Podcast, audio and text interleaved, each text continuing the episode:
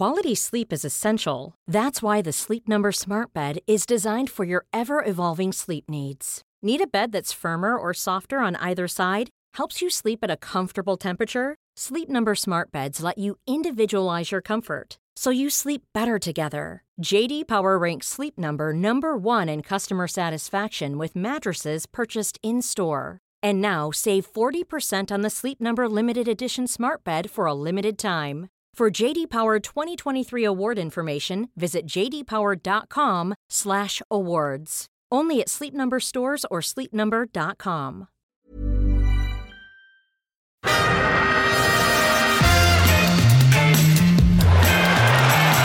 Ahí va a llegar el gol del Arsenal Ozil. Marca Mesut Ozil. Alexis, vaya mano y el 1-0 Arsenal, Lacazette. Marca el delantero francés. This is Arscast Extra. Hello and welcome to another Arscast Extra. As always with James from Gunnerblog. James, it is morning. It is morning, isn't mm. it? Yep. There's it no was night and now it's morning. Yeah, no refuting the fact that it is now morning. And we are recording and we are going to uh, delve deep into the issues that uh, involve this football club uh, that we support. And it's making my heart hurt even thinking about it. Yes. Yeah. I mean, Saturday against Southampton, it, Hmm. I mean, I think we signed off our last podcast together almost saying surely. I felt the word that was used a lot was surely.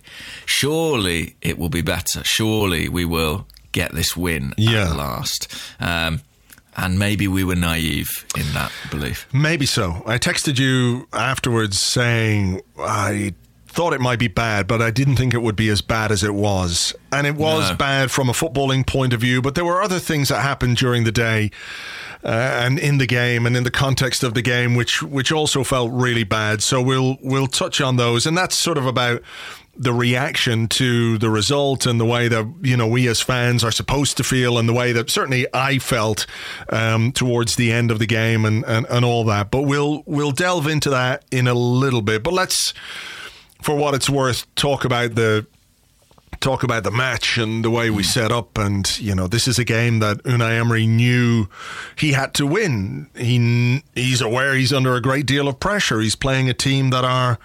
19th or maybe they were bottom of the table when when the game began I can't quite remember but you know they're down there they've only won two games all season he played uh, a back 3 or a back 5 however you want to look at it which you know we've made the point before in itself doesn't have to be um, a defensive setup but the way that Unai Emery uses it almost always is, you know, the great Barcelona teams will play a 3-4-3. You, know, you can't say playing three at the back is defensive, you know, because of because of what they do and how they do it. But with Emery, it's always almost always based out of fear, and that's what it felt like. Yeah, I even think more recently in Arsenal history under Arsene Wenger, when we played a kind of 3 4 3, uh, that was more adventurous when we had kind of Ozil and Alexis off of a striker. Um, you know, theoretically, the idea of having wing backs bombing on and sort of stationed on the halfway line, getting forward and, you know, Ozil behind the strikers. There was stuff in that theoretically to like, but in practice, it just never plays out like that for Unai Emery. And I do think when you look at him and you try and pinpoint sort of what it is about his Arsenal teams that is so problematic, uh, you know, it is that inherent caution and it is that almost fear, I suppose, of our defensive vulnerability. It's like we haven't really been able to correct that vulnerability in any uh, in any significant way, and the only Yeah. way he seems to be able to think of doing it is by padding by putting more numbers into that central area. You know, when you when you sort of take a long widescreen shot of any Arsenal match, the amount of sort of centre halves and fullbacks and defensive midfielders kind of packed into the width of the penalty area in our own half is always pretty striking, isn't it? It feels like it's about six or seven players at any one time. And I think before the game, you got an idea of what he was thinking and how how sort of into his shell he has gone in terms of fear of the opposition when he's talking about Southampton as a team. You know, he's right to say they're better away from home than at home because they've only got a single point at home, but but seven points on the road, which doesn't make them, you know, Harlem Globetrotters or anything like it. But he was talking as if we were going to be playing a, you know, a team that were rampant. Um, and I think there was something interesting in what Aubameyang said after the game. Um, you know, how we expected that this is how Southampton would play. Um, it's almost self defeating, you know, that the fear that Emery has in terms of how he sets up his team is transmitted to the players, and they become afraid of teams that they shouldn't be afraid of, or that mm. Arsenal Football Club shouldn't be afraid of. So I think it all just, you know, when we look at this this this stew that that he's got bubbling, um, it's just based around Emery's own inner terror of doing anything that might be, dare I say, proactive or protagonistic, because all the time he's reacting to what he feels uh, the threat of the opposition is going to be. Yeah, and the more under pressure he is in some ways, the more kind of self defeating it becomes because the more he's inclined to think, well, I mustn't lose this game, you know? And, and so those kind of flaws become exacerbated. Um, I think you saw that even in the second half. You know, Arsenal did go a bit more attacking. I know we'll come back to the beginning in a minute, but while I think of it, there was a moment in the second half where we had a pretty good attack. It might have been the one where Pepe struck the bar. Mm and then Southampton broke on us, and it was the most animated I saw Emery in the whole game because as they broke, suddenly this figure had been quite sort of subdued throughout the game, sort of burst into life and was desperately trying to claw his own players back into their half, you know, and yeah. sort of point, you know, get back, get back. And I think you saw just in that flicker the kind of fear that underpins a lot of these decisions. Uh, Robbie Fowler was on Sky this weekend talking to Gary Neville about playing under Gerard Houllier, and he said. I'm paraphrasing, but he said something like, you know, Houllier used to give us so much preparation about the opposition that by the time the game came around, whoever it was, you sort of found yourself thinking, God, these guys are actually pretty good. And even if they sort of weren't, uh, it sort of became self defeating. You know, that the more you focus on an opposition, the, the, kind of bigger you hype them up in your mind, and it yeah. almost impedes your confidence. Absolutely. Like if your manager is telling you time and time again that the opposition are dangerous and you should be worried about everything that they do, of course. I mean, I don't want to bring up the Granit Xhaka scared thing again, but that's kind of that's kind of what it comes to. You know, that's the that's the mindset that gets into the players, and you can see in the way they play. You know, there's no confidence going forward, and um, yeah, it, it, it, it, it's just I, I, don't know if it's even worth discussing in any great level because. Um, you know, I don't know how much longer this can go on or how long it should be allowed go on, but that, that those are things we'll come to again. Look, they scored first, as mm-hmm. opposition teams do, but they scored first having had maybe four or five attempts in the opening 10 minutes.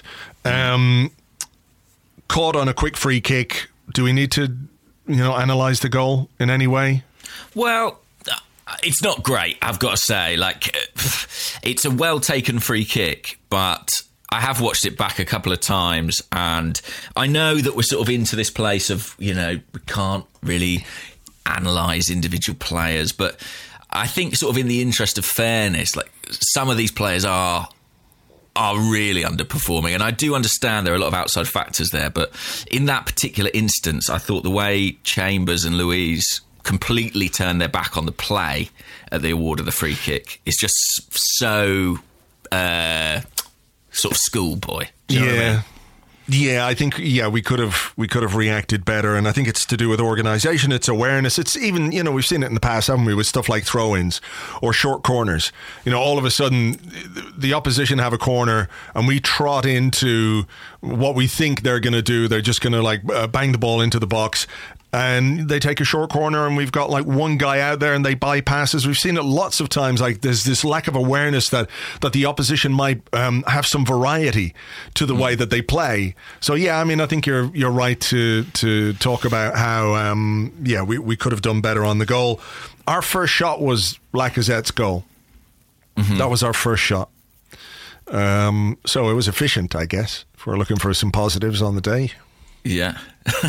what minute did that come in? I forget. About now. the 18th minute, I think. Right, okay. Because I remember writing in the, literally, I think I wrote in the live blog, Arsenal haven't had a shot yet.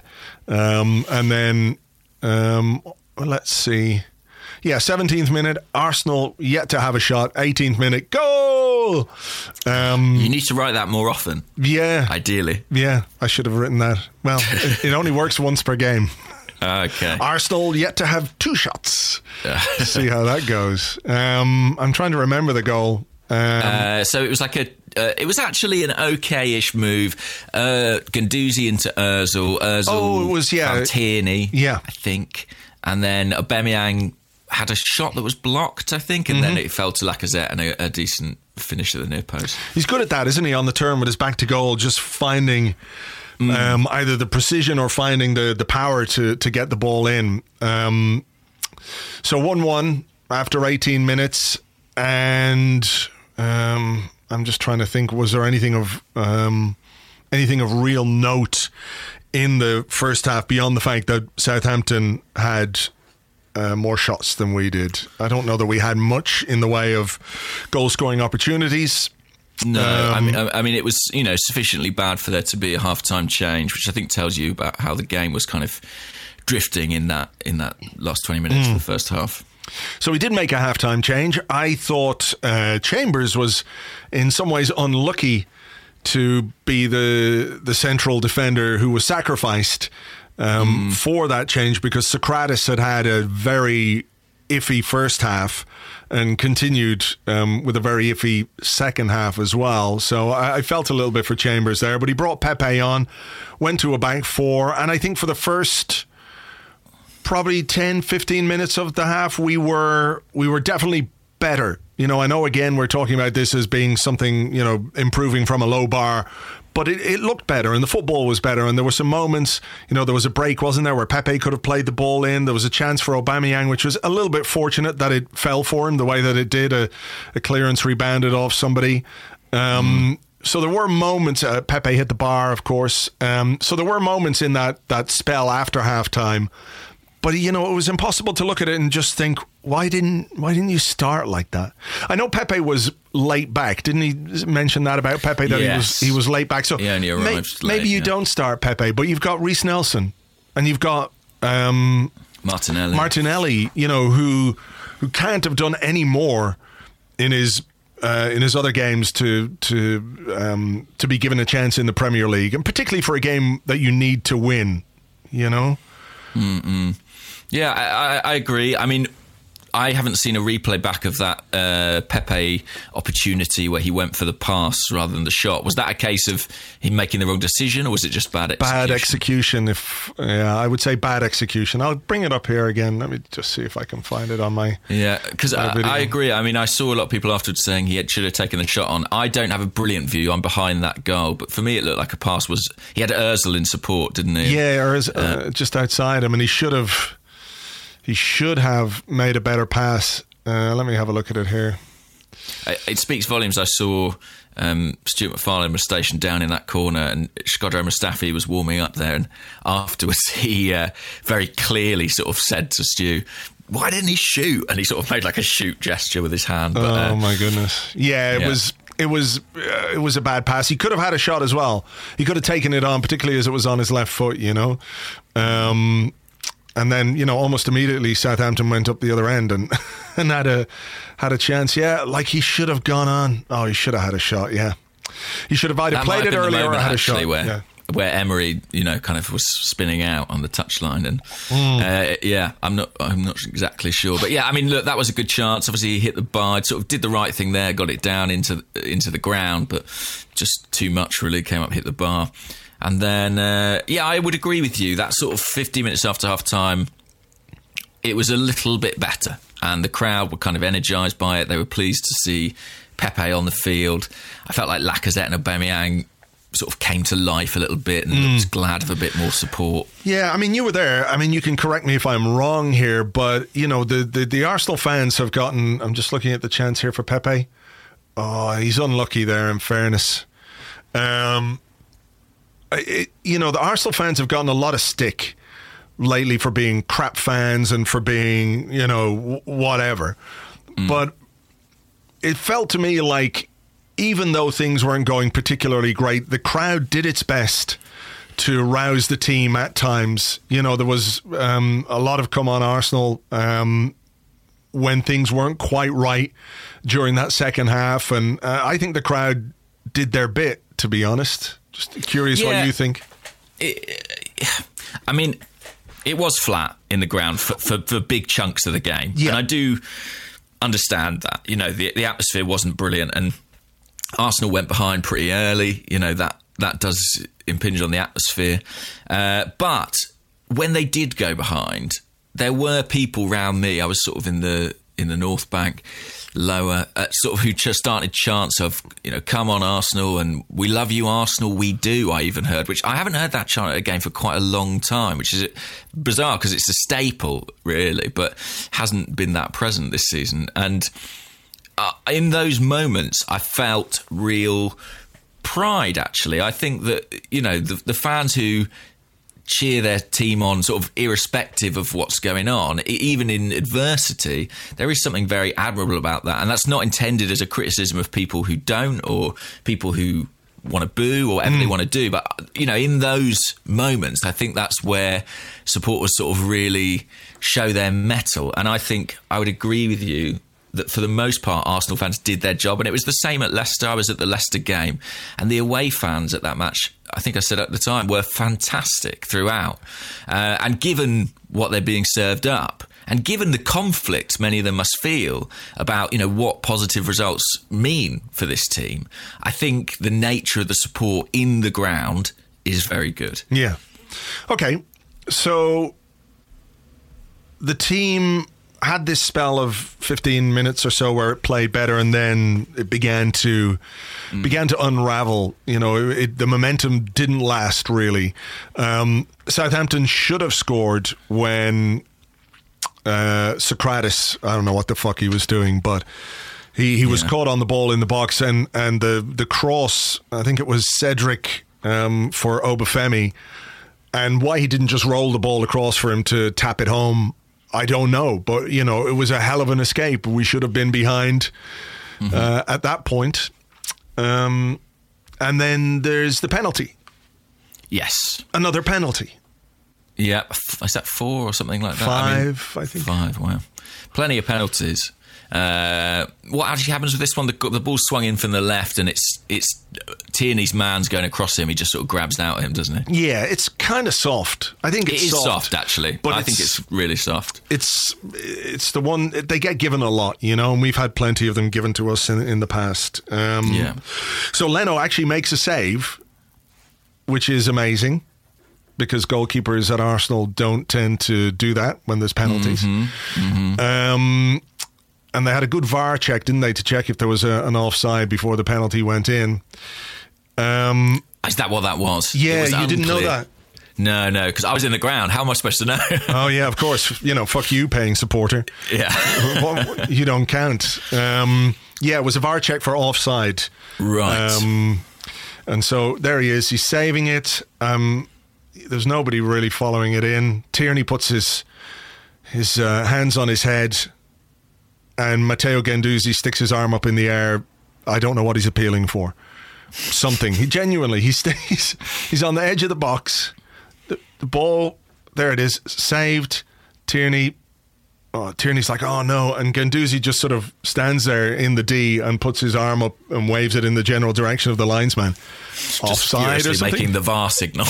yeah, yeah. Um, well, Yeah. I mean, I feel for Leno a bit. You know, if he finally goes the right way and one, finally saves one, and it bounced, couldn't have bounced more perfectly, Hmm. could it? Out to, I mean, is there is it possible to attribute any blame there? I mean, is there any more No. he can do to get it away from the goal? no, not really. I don't think you can really blame a goalkeeper. I think, um, you know, he's done his bit. He's just unlucky that it's squirmed off him and straight back into the path of to him, the. I think it is a little bit unfortunate. Yeah.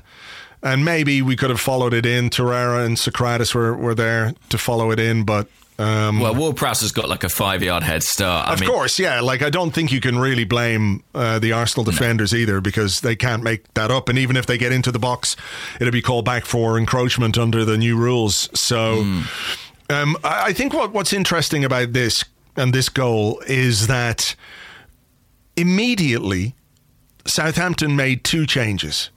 They made two substitutions. So they brought off two forwards. First, Ings came off and Shane Long came on immediately Yeah. after the penalty. And then a couple of minutes later, they took off Obafemi and they brought this guy, uh, Djenepo. Djenepo, yeah. He came on. So the goal went in in the 71st minute. Southampton make subs in the 73rd and 76th minutes. Arsenal, in desperate need of not just one goal, but two goals, wait until the 83rd minute to bring on Willock and Martinelli for Torreira and Bellerin. What do you make of that? honestly, I think it's because they're kids, uh, and I think that he doesn't want. He's not confident in them. Basically, I think if that was Iwobi and Mkhitaryan sitting on the bench, they would have been on at half time. But I just don't think. If you look at his substitution patterns, I don't think he quite buys into these young mm. players as much as as much as he might make out. Mm. Do you think um, he, there's some justification in that, in the way that the, the final few minutes played out? Because Southampton, it would be fair to say, had enough chances to win that game by mm. a considerable margin, and their manager was upset that they didn't do that. Yeah, I mean there was a brilliant chance. Redmond went through on the left hand side. I think one fell for long in the box. There were there were There was they one, should have sealed it. There was one where Djenepo just put it wide from like Oh, yeah. six yards, seven yards out, and he just put it wide. I don't quite know, you know, what what was going on there, but you know, Joe Willock cleared one off the line when the rest of our defenders were standing around looking at it. Willock was the guy getting back. Well, I mean, I mean, it, for those substitutions and Emery's reluctance to use them, you can say, well, Willock saved a goal and Martinelli was heavily involved in the goal we did eventually score. There you go. Um, but I, I think that you're sort of right. Emery was. He was a bit cautious, surprise, surprise, to put them on because I think he sensed and knew his team could not sort of withstand those attacking changes, that it would leave us too open and too vulnerable. The the attacking might of 19th place Southampton. How could we ever cope with anything like that? Yeah, and and the, and the, and the I suppose the scariest aspect of that is he was right. Like he was correct in that those changes happened, and we could have conceded three, four goals. Sure, but there was something. I mean, obviously we were chasing the game, so we are having to push forward and having to take risks, and and you know, in part that comes back to the decisions that he made at the start of the game and the way that he chose to to set his team out at the start. So you know, look, uh, all in all, terrible. Um, Game management from Unai, Unai Emery from start to finish. It would be fair to say. I think this. I think this was Arsenal's maybe Arsenal's worst performance actually this season. Do you Um, think? I think it might be.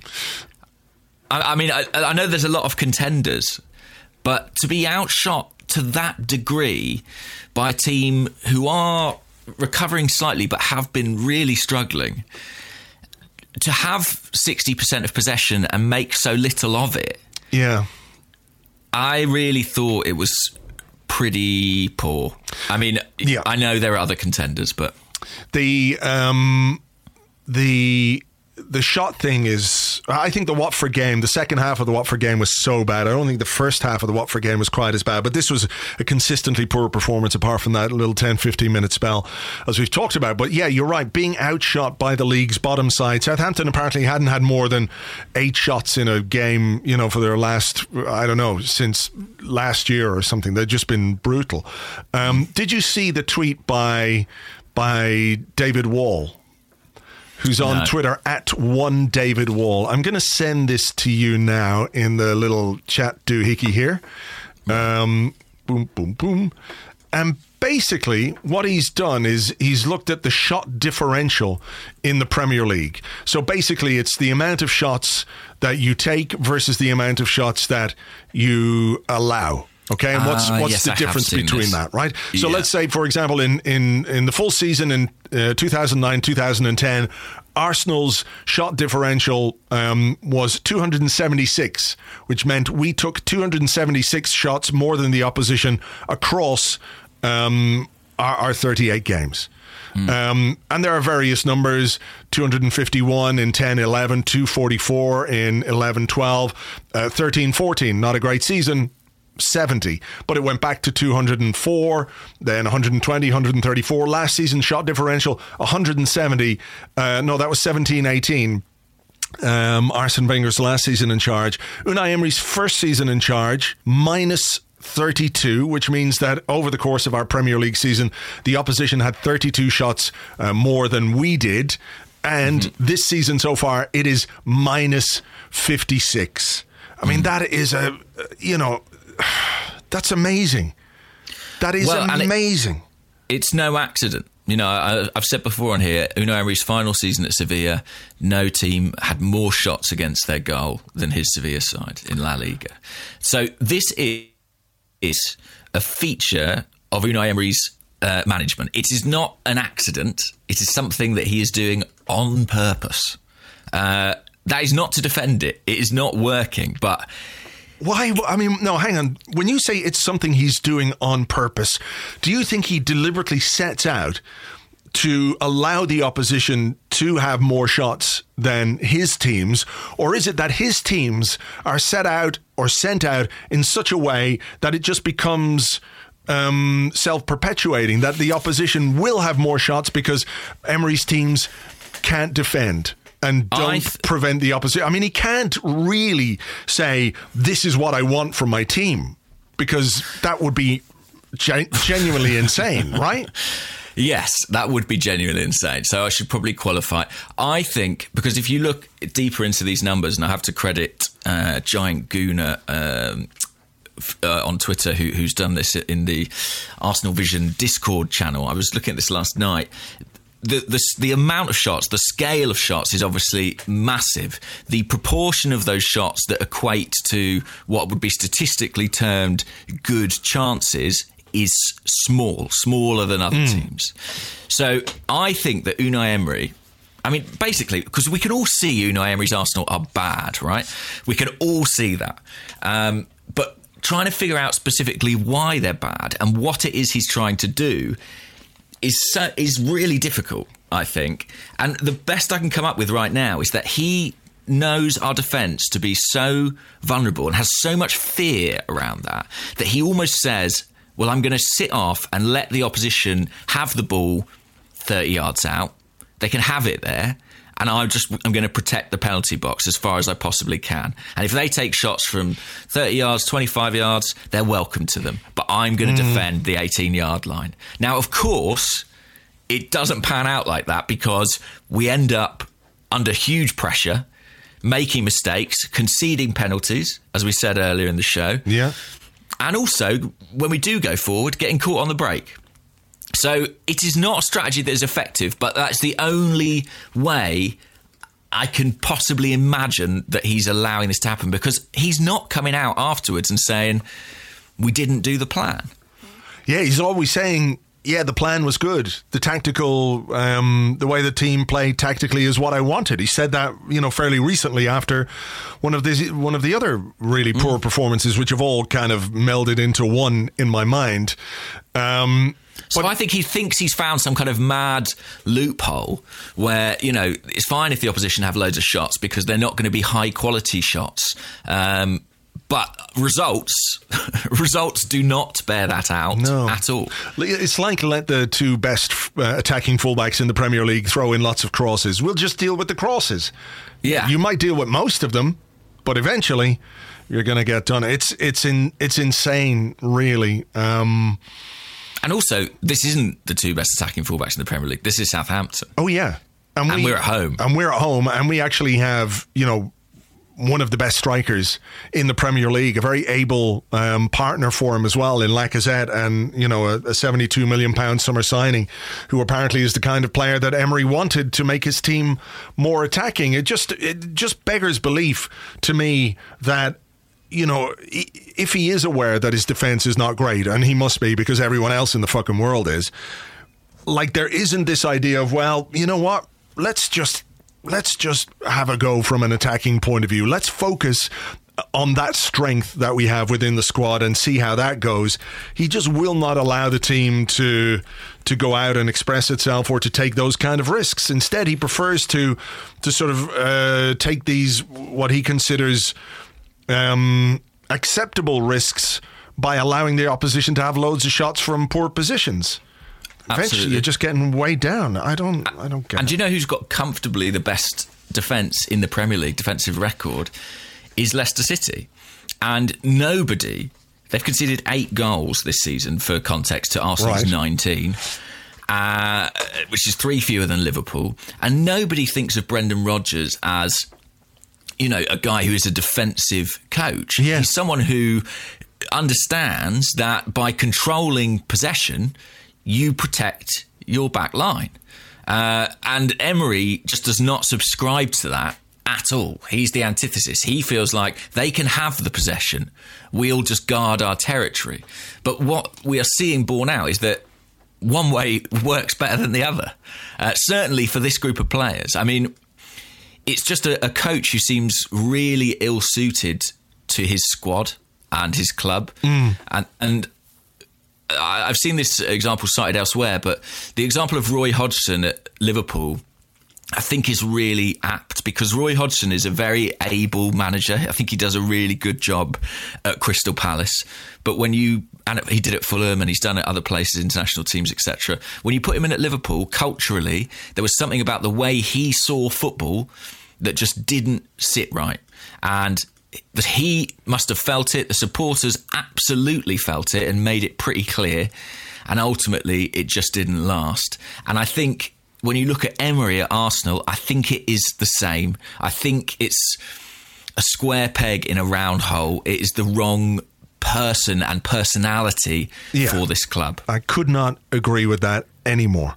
Could Mm. not agree with him more. He just, you know, is entirely the wrong man for for what our idea of what Arsenal Football Club should be in terms of a where it is, b how it plays, c what it's producing on the pitch, uh, and and d you know the ambition that we supposedly have to get back into the top four and, and to challenge for the for the biggest trophies, which of course is just some bullshit that they say that they want. They're, they're not acting like that's what they want because they're allowing this to continue. But we'll have some discussion on on Emery and those above him now in a minute. I want to ask you something, um, and it's not an easy question to answer. Um, so I'll give you my take on it first. Um, I felt almost disappointed when Lacazette scored, and that's a terrible way to feel um, about a football club that you have supported your entire life because a last minute equaliser, you should be happy that you've got something from the game, even if it's a poor performance. Every point is vital, and I, you know, I understand there's like a sort of uh, uh, a dichotomy here between you know wanting what's best for the football club. Um, and I think uh, you know we we could see from last season that every single point that you get is really important in the in the final um, the final table. But I, I I looked at that goal and I was like, well, I don't know if that's great for us because. I, yeah, I, you know, obviously, I thought um, a win or a, a defeat would perhaps force those above Emery into some action. I, you know, it's this weird thing. I don't want Arsenal to lose. I'd never want Arsenal to lose. But at the same time, I, I just I c- couldn't help how I felt, and then I felt really quite angry and upset that I felt like that because I feel like I've been pushed into that position because of what's going on right now. It's a weird one. I don't know what you felt, and you know, I I looked at Lacazette after he scored, and it was almost a bit like, oh fuck. Yeah. I mean, I've got to say, there was a chance that fell to Mesut Ozil in the penalty box. Um, and this is proper, like, you know, the moon landing didn't happen stuff, where he sort of scooped it over the bar.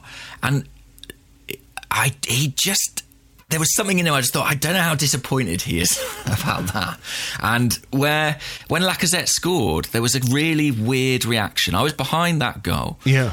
and it was so muted. And granted, it's because you know, it's Southampton and it's still only a draw and it's still not a good enough result, but it was almost like there weren't really celebrations. I've never seen a reaction to a goal quite like it. No. You know, when you're getting hammered and you score, there are at least sort of ironic cheers, you know, or something like, you know, but it, it, there was just sort of a collective shrug, even from the players. I couldn't believe it. Like Lacazette, he put the ball in the net and he looked at the ground. And uh, I think someone eventually got the ball out the goal, but it took a bit of time. And I, this, in, in the moment, I sort of was like, is this something to do with VAR? Because we'd had such a long VAR delay Yeah. earlier in the game. I do think that has a bit of an impact. And I think you saw that in that moment. I think of like, well, does goals count now? Do we have to check this? What's going on? But I do think, of course, the managerial situation and people sort of almost wanting that to come to a head um, is a factor in that. Yeah. And yeah. It's I mean, a- the come to a head is an interesting phrase, isn't it? The reason, you know, let's say you've got a a boil, if you'll forgive the unpleasant image, you want it to come to a head so that you can lance it and get it better. Yeah. You know, it's natural to want the bad things to reach a point at which they can be fixed or will be fixed. And I think there was definitely a lot of that in the ground. I mean, we can talk about this more, but, you know, I witnessed firsthand a lot of people chanting about the manager, you know, we want Emery out or sacked in the morning. Yeah. Um, that was happening. And, and it was interesting. There was a, a bit of a dissent. You know, there were people in the ground who felt that wasn't appropriate, and they certainly made those feelings known. And there was back and forth about that, and there was confrontation about that. Um, and that is also a shame that we, you know, after the whole Wenger in out hokey cokey, we're already back to into a situation where Arsenal fans, you know, are kind of uh, as a consequence of events, sort of inwardly aggressive. That's a shame too. Yeah, yeah. It's it, it was just a weird, a weird sensation, a very unpleasant sensation as well. Hmm. To to be that either disappointed or to feel so much nothing about a goal and and thinking maybe okay that's a goal and we've got a point but maybe this means we just get more of this next week when we go to Norwich um and that was I mean- that was just my fear Yeah, I mean, four games. You know, Southampton, Norwich. Uh, who? What are the other two sort of winnable games? Brighton and West Ham. Is it Yeah. something like that? Yeah. I, I really felt. People said to me before the game, you know, what do you think Emery needs from this? And I, I almost felt like he needed twelve points. Uh, to be honest, uh, to, to to withstand that period, you know, Yeah. and, and to earn himself some credit, and to have fallen at the first hurdle uh, is damning. And I, I think as well, it's kind of striking that I think some of our worst performances have come off the back of international breaks at a time when we don't have that many international players. So yeah I think Watford might have been. Or was that before an international break? I don't know. Basically, every time we come back off an international break, you think, well, they've had two weeks to work on the game plan. And then you see the game plan and you're like, oh, God, I wish they hadn't had two weeks. yeah I mean I, uh, the interlull was better yeah, yeah, yeah. so let me see yeah Watford was straight after uh, an interlull Yeah. Um, And then there Sheffield was United was straight after an interlull, and Yeah, yes, uh, Saturday was after an interlull. The an more lead time Emery has, the worse he is, and I think that you know that's a bad sign too. Yeah. Um, I mean, you know, there are a lot of bad signs uh, on that goal because I think a lot of people will have felt the same as you, certainly, or certainly felt that conflict, um, and you could sense it in the ground. The only thing I will say, and I know, I know people think Unai Emery should be gone yesterday. I know that that's what everyone thinks. Surely, if you're the board, that one goal can't possibly be the basis for your decision. Can it? no, no, it can't. But I mean, I think it maybe allows them to let it chug on a little bit longer because a defeat is something extra. Mm. This way, you could say, well, we haven't lost a game at home this season. Mm. which is true.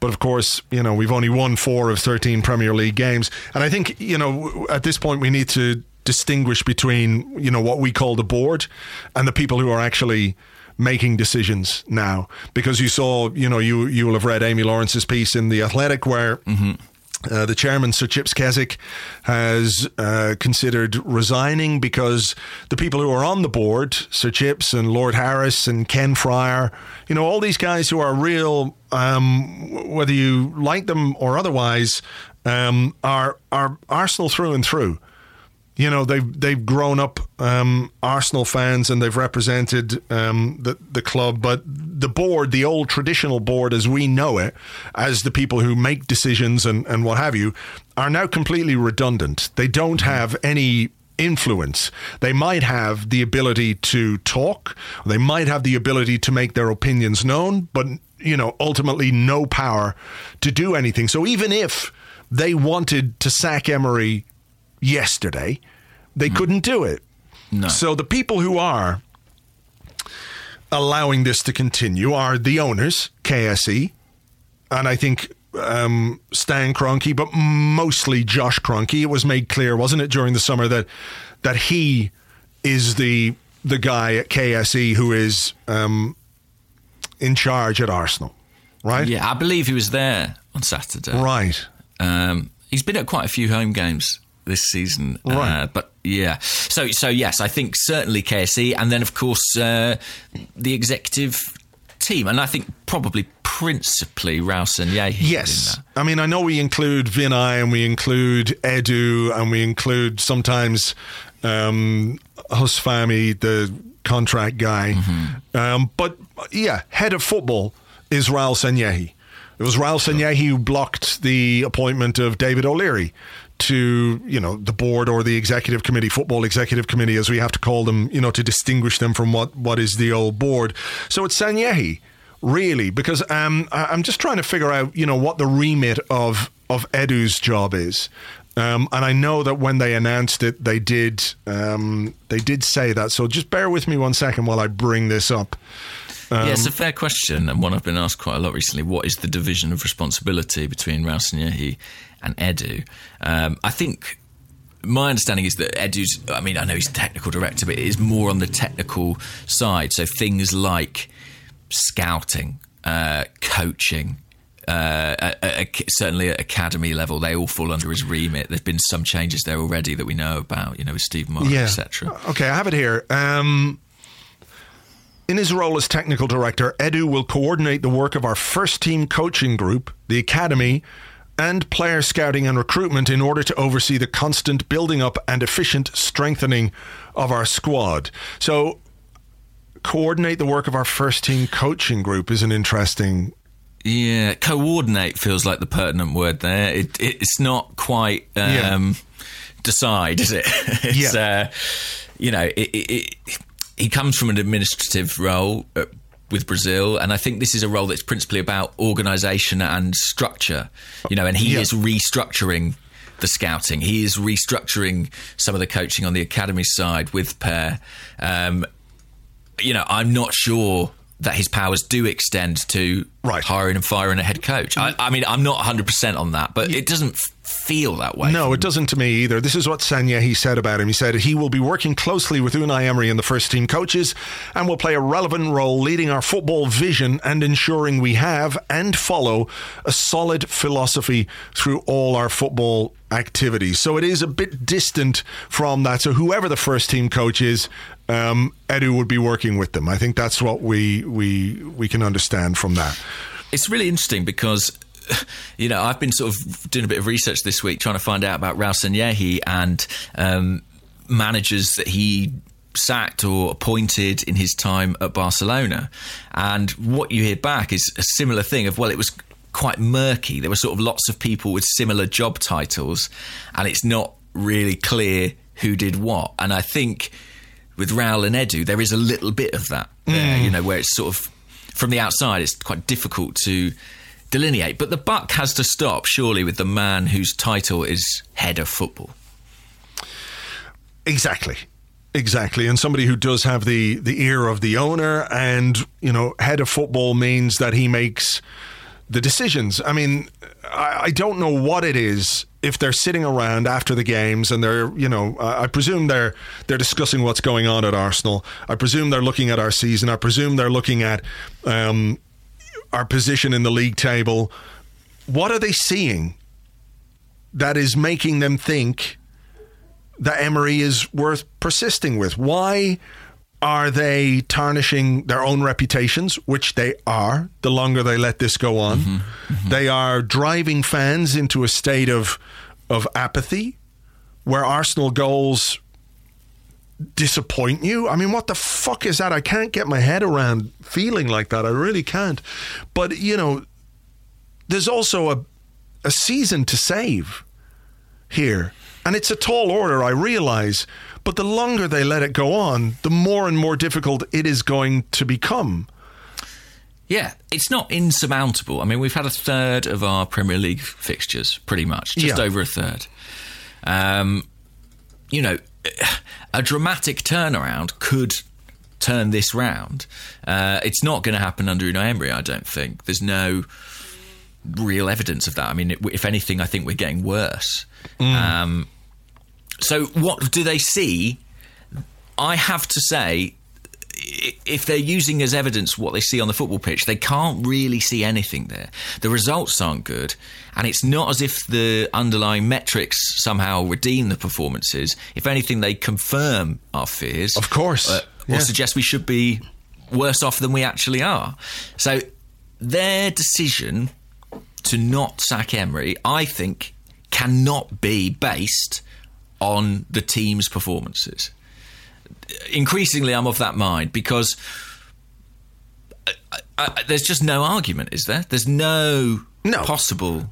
No, there's nothing that we're seeing on the pitch. There's nothing that he's producing. There's nothing that he's saying you know, there are stories over the weekend about losing the dressing room, and you always take those with a little bit of a pinch of salt. But when they start coming out about a manager, and look, you know, I've heard some things secondhand, so I can't say 100% if they're true, but, but certainly um, what came out over the weekend about some of the dressing room um, feeling towards the manager it, it tallies with what with what I've heard. Mm. Um, I was. It was also put to me that maybe um, as a club we don't want to be seen to be the kind of club that sacks managers willy nilly. Um, and that yeah, might I've, be. I've heard that. Yeah. Yeah. Um, which is, of course, r- ridiculous. You know, it is a ridiculous thing. We're on that managerial merry-go-round, and w- we have to we have to um, deal with the fact that we are not going to have another Arsene Wenger. We're not going to have a 20 year guy in charge. And well, yeah, I mean, we've sacked and sacked is you know a strong word, but we've essentially sacked one manager in 24 years. I mean, mm. I don't think another one makes us trigger happy. No, it doesn't. Um, you know, it's all about what follows that. Uh, yeah, I uh, I don't think it could be based on performances on the pitch, which uh, then begs the question, of course. Well, what is it based on? Um, this is the financial. That, suggestion, isn't there, that it costs too much to, to pay Maybe. him off? But you know, look, when you're when you're putting at risk tens of millions of pounds in Champions League football, it's small potatoes to yeah, pay off. Even the Europa League money, like you know that if you if it if we miss out on the Europa League, that costs us you know a, a tens of millions of pounds. So it's a change you would make financially. It's a gamble you would take, especially if you're in a position where you, you know, you spent the money we did in the summer and showed a, a willingness to speculate in order to achieve some success. Then it doesn't make any sense to not follow that through at coaching level. Mm. I, I can only think that there is, for some reason, something that affects the timing of this, and it is to do with a potential appointment. And I'm not saying there that oh, they know that in January they can get Joe Bloggs and Joe Bloggs is who they want. I wonder if there is just a sense of, well, well, what what are we going to do? And maybe they don't want to sack a manager until they have the next person absolutely lined up. Yeah, because um, you know, look at Spurs' conduct in the in the international break, they sacked Pochettino and had Mourinho appointed the next morning. I mean, I think we can all surmise, and I think I've read that you know talks were going on for two or three weeks before that. So, you know, that that's the only possible thing that could be holding them back. And even then, I think you're entitled to say, well, why don't they know? Yeah. I think we you are entitled to say that, and you're entitled to wonder that, and you're Yeah. entitled to uh, have some serious concerns that the people running the football side of this football club perhaps aren't quite as smart as we thought they were. They're not quite as competent as we thought they were. When they talk about having this vision for what Arsenal should be and what Arsenal needs to be in the future, it's all well and good saying, yes, we want this club to be back in the Champions League and to be competing for the biggest um, trophies, etc., etc. But any cunt could fucking say that. That's the easy part. The difficult part is making that happen and acting in a way which makes that a possibility or a likelihood. But what we're doing is nothing. There's Do you a- think if go on. Sorry, I was just going to say, do you think if Raul turns around to Josh and says, "I think we should change the manager," like, do you think? I I suppose what I'm trying to w- work out is, you know, where do we apportion this? Where do we? Where does this lie? You know, it, has Raul really got the dominion? Well, I mean, yeah, of course he does. As, as head of football, he's he's got to be the one. I mean, Josh Kroenke, um, even if he is more involved, and even if he is um, uh, attending more games and everything else, he doesn't have the requisite knowledge of football or or managerial candidates or, or anything like that to um, to take control of that side of things. That that job has been delegated to uh, to Sanllehi and to a lesser extent the other people on this you know football executive committee. Um, so I think if Sanllehi said to him, "We need to change the manager," I don't think Josh Kroenke would say "N- no. I don't think he would. I don't think he could really, because Yeah. you know what what what's his argument for keeping him? What's his argument for saying, okay, no, we should stick with Emery because you know he can turn it around? Yeah, I, I I agree with you. I just when I look at Arsene Wenger's last few years, and I think about you know Stan Kroenke extending Arsene Wenger's contract after the 2017 final. You know, there was talk then that on the board there wasn't necessarily a united view as to whether that was the right decision. Well, at least And- at least that came after success and winning a trophy. Absolutely, I'm not questioning that. But then Yeah. also, when Arsene went at the end of last season, you know, Josh's hand in that was certainly played in the media as you know an influencing factor. I just, I, I, I mean, I suppose what I'm getting to with this is that I kind of. I, I just feel that this is inextricably linked to the ownership of the club, basically. Uh, and I, as much as I do question Sanllehi's uh, decisions over the over the coaching staff, over the head coach, you know, Emery, I kind of feel like I, I kind of feel almost feel like he's a red herring. That that the the ownership thing is more prominent. Well, I think he, I, you know, I, I, at this point for me anyway, Emery is not the major problem. I mean, you know, if we allow him to continue doing what he's doing, then it's on the club. You know, I hmm. think Emery has shown us who he is and what he does, and it's not good enough. We can see that, and we've seen it week in, week out, and every week it's getting worse. And the players look more disconnected from it. The fans feel more disconnected from it. The performances, you know, the stats, none of it, none of it is good enough.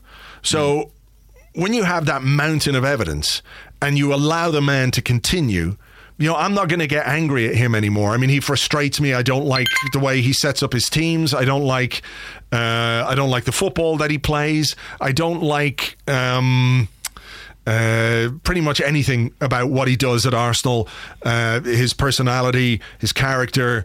Um, you know, he he just doesn't fit. He's not the right guy for Arsenal Football Club. He doesn't have what it takes to be the Arsenal manager.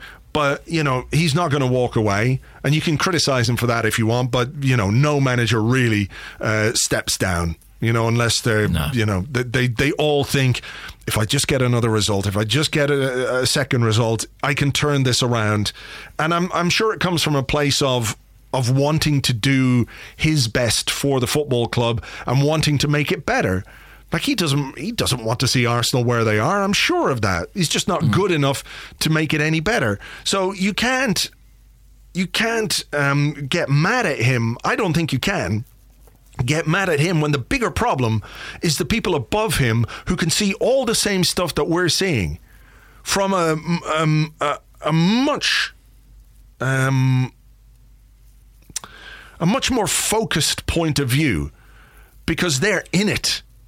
Yeah. They're in it. They've got access to everything. They know, you know, we can talk about players being unhappy and maybe losing the dressing room. They will know that players are unhappy, that there's a, you know, some discord within the within the squad. You know, players aren't shy about telling football clubs when they're not happy. They've got mm. Aubameyang who won't sign a new contract because why the fuck would you sign a new contract with all this going on? They've got all of all of this extra information from inside the club that we don't have. Staff at the football club are not happy. You know, they would be uh, far more aware of that than you or I would. But we know that as well, right? Yeah. So the, the likewise problem in is performances. Yeah. Sorry, just to say, likewise in performances. I mean, we look at things like underlying metrics and see problems. I mean, Arsenal own a stats company.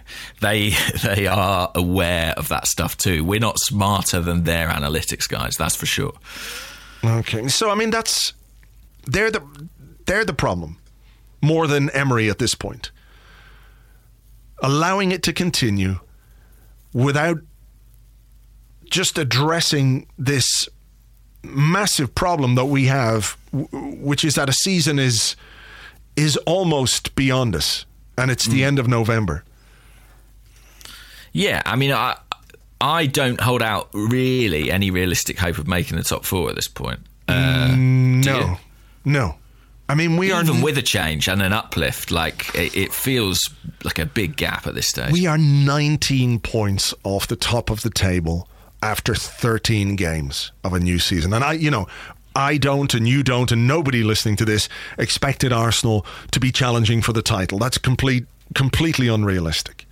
Mm. But to be 19 points off the leaders who I know have had a fantastic run and everything else, but you know, we're also whatever we are 11 points off second place. And second place is Leicester City. You know, we are closer, um, or just as close, I think, to the to the relegation zone as we are to the top four. Like, what the fuck are they waiting for? Because every week they they are costing us points by not doing something about it. Because we, you know, uh, we joked about it, didn't we? Or we said it on the last podcast or the one before. It's like, well, if they let him continue, they're putting points at risk. And so it proved. And if they let him continue into next Sunday's game against Norwich, you know, we haven't won away since the opening day of the season.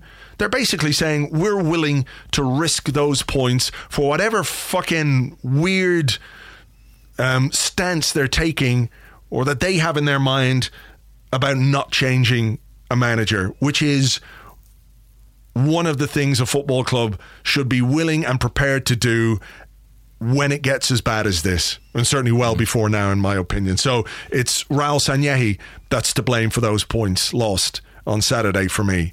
The head of football, the football executive committee, drag as many of them into it as you want. Josh Kroenke, they're the ones who are presiding over this fucking mess.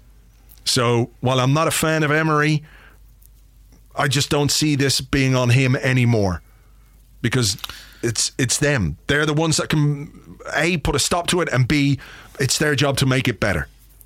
Yeah, as you said yourself, I don't think anyone doubts that Emery is trying to get results. He's probably trying harder than he's ever tried. You know, he knows mm. desperately that he needs them. He needs to try and turn this round uh, for his reputation as much as anything else. So, uh, you know, you can dislike what he does, but I don't think you know, it's sort of not his fault that his limitations are his limitations. You know, and there are people with the power to change things. Mm. And I guess when Arsene Wenger was at the club, he was kind of this unsackable figure, you know, and, and it was sort of easy to an extent to kind of absolve some of those executives and think, well, you know, they, that's not really a decision that's in their power to make. Emery hasn't really done anything to earn that status. Um, no, but you're right. Uh, isn't that isn't that the whole point of putting in place these modern structures at a football club where you know you've Yeah. got your executive committee and you've got people who are in charge of transfers and you've got a technical director who's looking after the club's playing philosophy and recruitment and uh, you know all that kind of stuff and then you have a head coach and the reason you put those structures in place is because it it's easier to make changes when you need to make changes. So it's difficult to sack a legacy manager like Wenger who had control over so many areas of the football club. But it's not difficult to sack a head coach because all you're doing is just taking out this little slice and replacing it with another little slice. Yeah. It's like changing an ink cartridge in your printer. That's what it's that's what it's like. Yeah, absolutely. Uh, it should be like that. And I, you know, I look back at the summer and I think, you know, there was a lot of unhappiness, and ultimately Raul and Co. kind of came up trumps to a degree. Certainly, they produced a set of signings that most fans were happy with. with you know, whether or not that's sort of borne hmm. out or not. The key differential, I think, between the summer and now is that in the summer, the one thing you have that you don't have now is time. There is months without a game. And if you haven't got it right at the start of the summer, you've still got two months at that point to change it and fix it. And ultimately, it doesn't really matter if you get a player in for the start of pre season or in for the first game. It doesn't have a huge effect. Time now is actively costing us points. So we cannot afford to move as slowly as we have moved as a club. We need hmm. to be more decisive. And yeah, it's funny, isn't it? I, I keep referencing Arsene Wenger, and apologies for that, but you know he was kind of ridiculed for his indecision. Um, but you know, currently indecision or a lack of decisiveness is is what's hurting us in the post Wenger era. Yeah, big time, big time. Uh, there were a number of people who um, wondered if, given the fact that Emery was appointed during the recording of uh, our podcast, uh, the live one, you might remember when we were Yes, all I thinking about Mikel well. Arteta, and then he was announced. Josh Craig, for example, I sincerely hope Emery is sacked during this podcast, just as he was hired during a previous one of yours. But so far. That doesn't appear to be the case. I haven't had any text messages, or my phone is not buzzing about that. Um, no. Uh, shall we call it part one? And maybe Yeah. by the time we come back for part two, he'll have gone. That's what happened the last time. Remember? Yeah, exactly. We just finished The part interval was one. crucial. We were having a we were having a, a nice drink, so let's go and get a cool, refreshing beverage or a cup of coffee or whatever it is. Um, we'll come back in part two, and maybe maybe the world will be a brighter place. Hopefully so.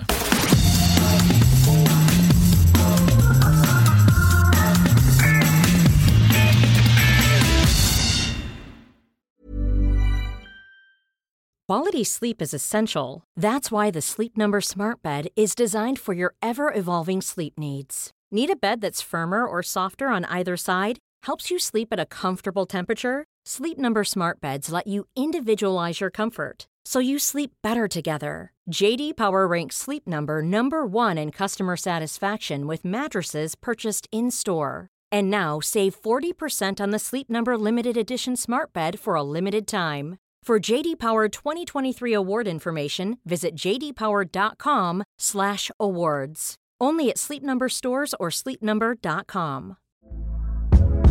Hey there, it's Michelle Norris. I'm host of a podcast called Your Mama's Kitchen. When I travel, I'm usually looking for a way to find a taste of home when I'm not at home. And one of the things I love to do when I am at home is entertain. And Airbnb allows me to do that. When I was in California recently, I rented a house that had a great kitchen. And when we were sitting around the table, we we're all thinking, we're in someone else's house. Someone could be in all of our homes as well.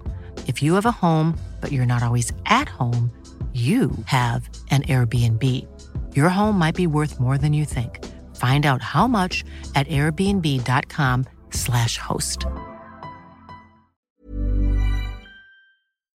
Welcome back to the Arsecast Extra. This is part two of the show where we answer questions that you send to us on Twitter at Gunnerblog and at Arseblog on the Arseblog Facebook page, facebook.com forward slash the Arseblog, and also on the Arseblog Patreon Discord server, which you get access to if you are an Arseblog member on Patreon. You can be if you want to be. patreon.com forward slash arseblog. A couple of little things to get through, James, just before we get into the questions. First is the Santi Cazorla boot competition that we ran last week. Santi Cazorla's uh, signed boot here. It's an Evo Speed Puma left boot, black and grey with a white bit and a green stripy bit and, you know, some stuff on it. Santi has signed it. The question was, um, who did he score his first goal against? It was, of course, Liverpool? Liverpool in a 2 0 Yes. win at Anfield. Lucas Podolski also scored, and I think that was the day that Diaby played that game that everyone That went, game. yeah. Why couldn't he do this all the time? Why I wish he could do this all the time. We still see highlights of his performance in that game on Twitter and stuff. And yeah, because Orla was brilliant that day. I think he might have set up Podolski's goal as well as scored Hmm. himself. So with, I believe, his left foot. Well, it doesn't matter for Santi which foot it is. Um, the winner, I've just gone through all the emails here and I've picked one at random. The winner is Joey Halliday. So well done to you, Joey. I will be in touch. I'll get your details and I will get that boot signed out uh, or sent out. Um, and thank you to everybody for uh, sending in your entries. It's uh, it's uh, it's what what is it? It's a competition, and you didn't win. I'm sorry. I got a little bit tongue tied there because I was thinking of the next thing that I was going to ask you, and then I had a terrible vision in my mind Okay. because you um, you were going to keep us up to date with what was going on with Ian Wright in I'm a Celebrity, Get Me Out of Here, and I just remembered uh, that I sent you a text last night saying, "Did Wrighty just drink a load of pig cocks?" Yes, he did. Hmm. Uh, I mean, in what can only be interpreted as a metaphor for Arsenal's current form, the man was forced to drink a pint of blended pig's penises. Um, That's that's that's not right. it's not right. like whatever. all- it's Ian wrong, wrong, wrong. Yeah, no, but whatever, nice. whatever about like, okay, you've got to crawl through the bush and you've got to, you know, maybe slither through a, a cave of maggots or worms or something. Mm. Taking a load of pig mickeys and sticking them in a NutriBullet and making them And drink. that is the law of the jungle, Andrew. As we all know, when you live in the jungle, you must drink the pig penis smoothies. That is how the jungle works. That's what Tarzan himself lived on. I, I saw a picture of it. I didn't, you know, obviously watch it, but I saw a picture of him where he seems to have some of this horrendous concoction on his hmm. face, and he's got the got the thousand yard stare of a Vietnam vet. Yeah, Is he- he ever going to be the same again when he comes back? I don't know. He had to do some other pretty grim stuff yesterday. I mean, the tragedy of it all was that the reason he was drinking the pig's penises was part of a competition to win a roast dinner for for him and his camp. Right. And he did his part and won a roast dinner for someone else. But he was one of just three of the 12 who won't get a roast dinner. And I mean, the devastation was etched all over his face. Oh, my Uh, God. I, I think he's struggling with the the lack of food, to be honest with you. Well, Who wouldn't? who, whoever let him down there, that's you know, that's that's disgraceful. I hope you feel terrible about yourself. Um, Yeah. I mean, I don't know if he would prefer to be doing what he's doing or watching Arsenal, to be honest. I think it's sort of a toss up, to be honest.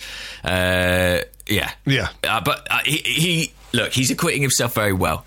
I, I fear that the, the, the public will keep voting him to do stuff, horrible stuff, like, like you say, crawl through tunnels with worms in, because he's very entertaining when he does it. Um, but uh, yeah, hopefully, hopefully he has a bit of a, an easier time over the next week or so. All right. The other thing I just wanted to mention was um, the, the, the the the full rendition of the Lewis Capaldi song, um, which has Oh, gone yeah. which has gone down a storm. And when you sent it to me, um, I listened to it, and the first thing I was going to reply to you was like, uh, "Your wife is away again, is she?" Um, but you just when uh, when I was talking to you, you just uh, said, "Yeah, Camille was pretty confused." That's just so funny. She was just- in the bath, I think, at the time. just trying to so she- imagine. yeah. Uh, she afterwards she was like, "What were you doing?" I was like, "Don't worry about it. Don't worry about it." You'll find out soon enough.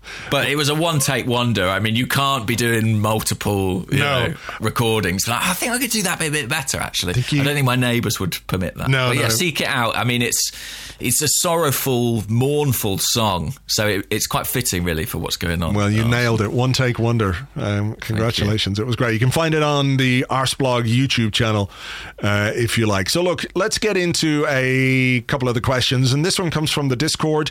It's from Isaac, who says, What would be the potential negative consequences of failing to achieve Champions League football for next season? It seems obvious that we'd hire a new manager and some of our best players would want to leave, but would there be any other likely unpleasant outcomes that we're not aware of yet? I mean, they're sort of unpleasant enough. The losing all our best players one's not great, is it? Yeah, no. Um, I think it would have serious repercussions for certainly Aubameyang and Lacazette uh, and their future, potentially the future of someone like Hector Bellerin. Basically, any of our players that might be in demand elsewhere, I think would have to consider a move or consider their futures. Um, financially, I think it would obviously impede us uh, in terms of our expenditure in the summer transfer window. I just think as well, there's a bigger thing, which is kind of the status of the club. And, you know, something we've not talked about on this show is, is what's happening on the other side of North London. I think there's a reason we're not talking about it, it's because it's so hideously unpleasant. But, you know, unveiled a new stadium. They've unveiled a new manager, Whoever you may think of him, is a big name. And they have won away on the road at West Ham. And, you know, potentially you're looking at an upturn there. And I just think, in terms of sort of where we're headed in club and the perception of Arsenal from the outside, Yeah. another year out of the Champions League. It, would be very damaging, very damaging indeed. But, Yeah. but that's the likelihood at this point. Well, yeah. I mean, look, the, if you look at the Premier League table, they're still below us, I think. They are. They but are, if as you are were to- United. yeah, but uh, yeah, United. But if you were to, if you were to say like which um, club is more likely to have a good go at making the top four from this position at this moment in time, it's them, and that is really unpleasant. It was quite interesting. I was thinking on whatever day it was, um, maybe Sunday or uh, some day before the weekend. Anyway, when they appointed Mourinho, it just felt to me like the kind of move to make them more attractive to a potential buyer. And that's an, a little fear that I have that maybe by getting this box office manager in, like he's a box office cunt as well, and I didn't want him at Arsenal.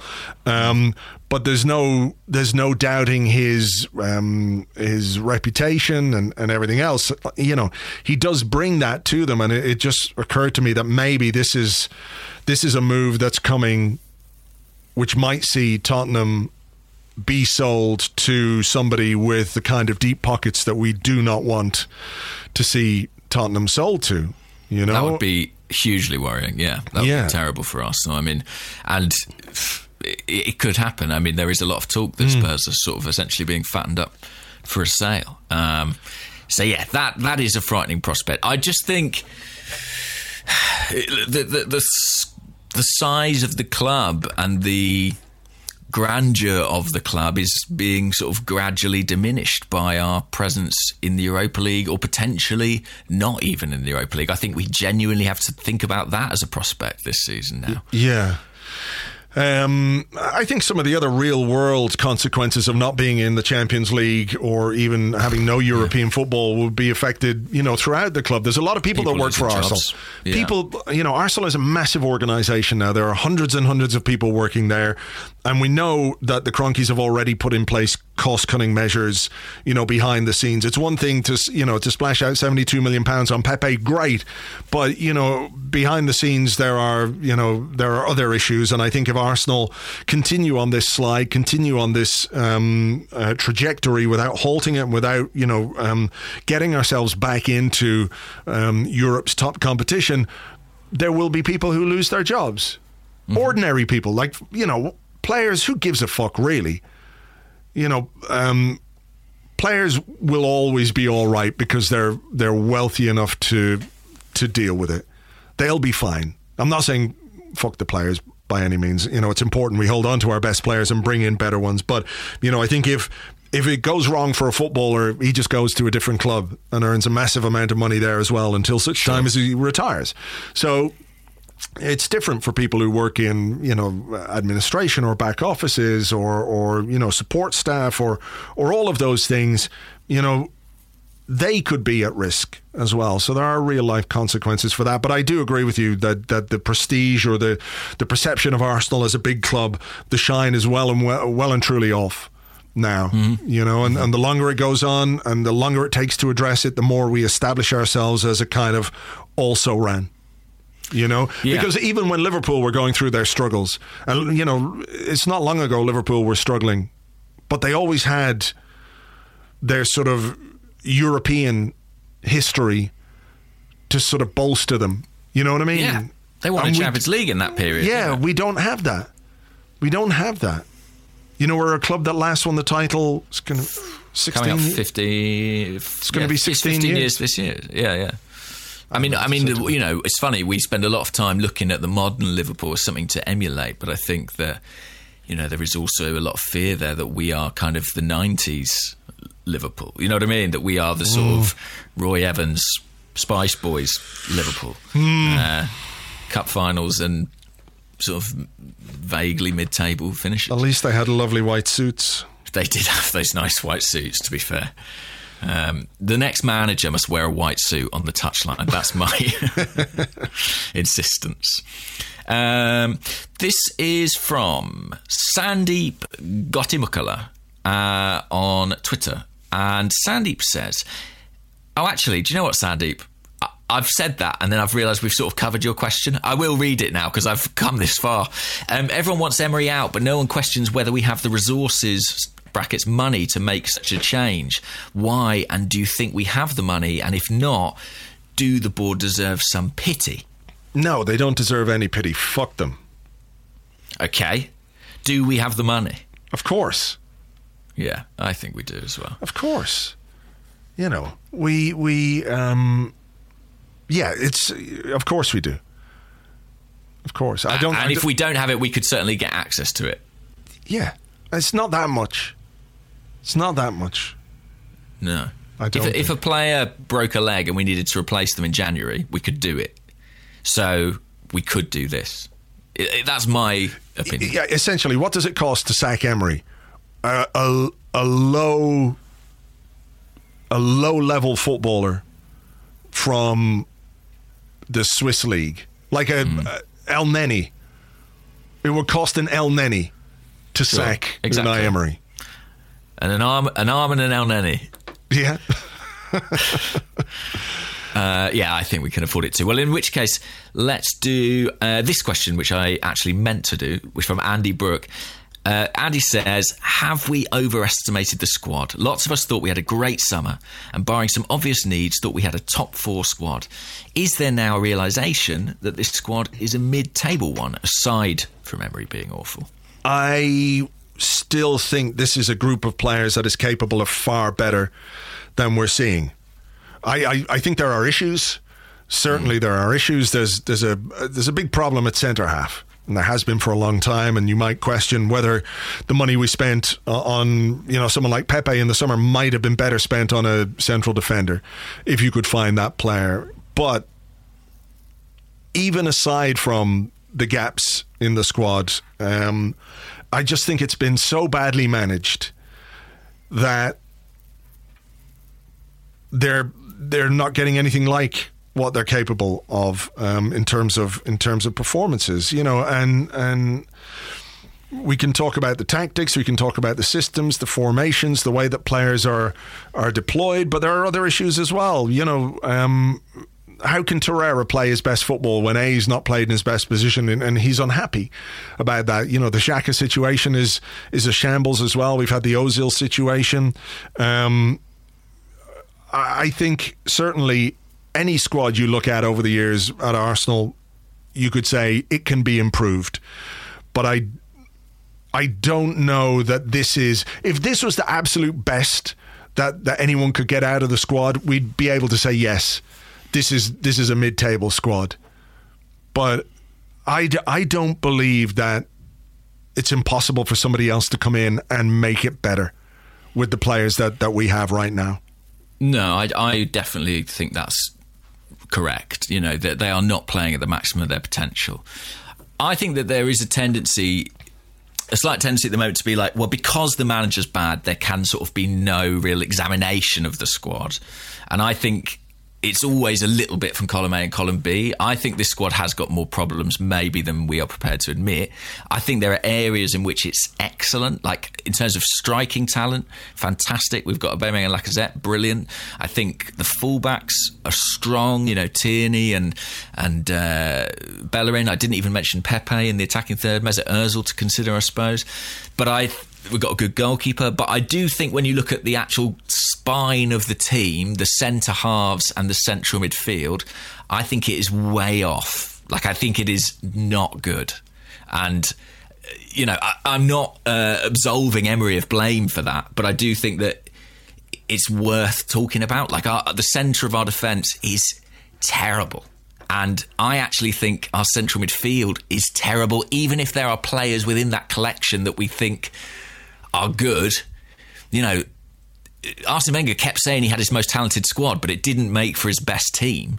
And I think even though there are talented players, there are just sort of chronic issues with balance. Um, so I, I, think for us to be a Champions League team, both those areas really, really, really would have to be addressed. But if the ownership don't want to pull the trigger on sacking a manager at that expense, I don't necessarily see them pushing the boat out to get the players we need in, in those areas of the park. Yeah. Well, here's a question that we get um, all the time. It's, you know, if and when they finally mm. decide to make a change, maybe in, you know, three or four weeks' time when we've got one point from the last nine, maybe then they might do it. There's a, there are a lot of questions about um, who it should be. So, um, Adam Topku, who's at ad underscore ski says, Do you think we have a realistic uh, chance of tempting Arteta? Um, the other name that was doing the rounds this uh, weekend was, was Allegri. Um, Max Traharn, who's at Max Traharn 2, says, with rumours swirling about Allegri as a replacement for Emery, do you think it would be a good appointment? Personally, I get the impression that Allegri would be Unai 2.0, and I'd rather just give Freddie a go to the end of the season. I know it's really difficult to, um, you know, to nail your colours to any one mast on this, but um, what, what do you think of the names, some of the names that are doing the rounds? Yeah, I mean, I suppose this is sort of part of the problem is that none of the names uh, sort of light a fire in me particularly. I've got sort of concerns over all of them for different reasons. If I take my like rational hat off and just talk about it emotionally um, as purely a fan, I feel like there's such a strong disconnect between the club and the supporters and the team and the supporters that I really do just want someone to come in who can rebuild that connection and sort of, you know, communicate well and sort of demonstrate a way forward so that people feel mm. part of the journey, part of the process. I remember, I was reflecting on it this weekend. I remember quite early in Jurgen Klopp's reign, he drew a match at home at Anfield. And after the match, he went out on the pitch and was sort of doing his thing. Didn't he get all the players to line up and sort of yeah. do a kind of like um, possibly yeah? We've you know one of those where they all link arms and there's something like that, and everyone was like. Everyone royally took the piss, right? Because they were like, they drew and they're celebrating it. And I probably joined in at the time. But this weekend, uh, when I was at the Emirates Stadium, I was reflecting on that and thinking, feeling very differently about it, I suppose, and feeling that obviously what you're seeing there is people who mm. feel like they're on side and feel like they're part of something, and who recognise that you can't win every game. And some that doesn't necessarily mean that you know the journey or the bigger picture isn't worthwhile. Yeah, and I feel very envious about that. That feels a million miles away at Arsenal at the moment. Can you imagine if you know we got the last minute equaliser against uh, Southampton, and then Emery's out on the pitch, and there's this sense of you know us against the world, collective spirit. I mean, that isn't really going to happen. Um, but that's what I would love to see, and as someone who has a season ticket and goes to every game, wow, I'd love to be part of that and feel.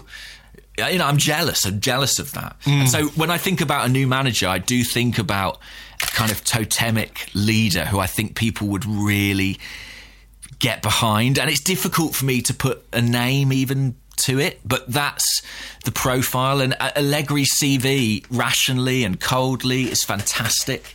And I know, you know, that will garner him a lot of support, but it's difficult for me to sort of explain it, but I, I just don't feel that connection, if you, if you know what I mean. Yeah, no, I get it. I get it. I did ask um, James Horncastle, who covers Oh, yeah. Italian football, about Allegri and his English because I think one of the problems that we have with with Emery is his English or his communication. Um, it is a problem.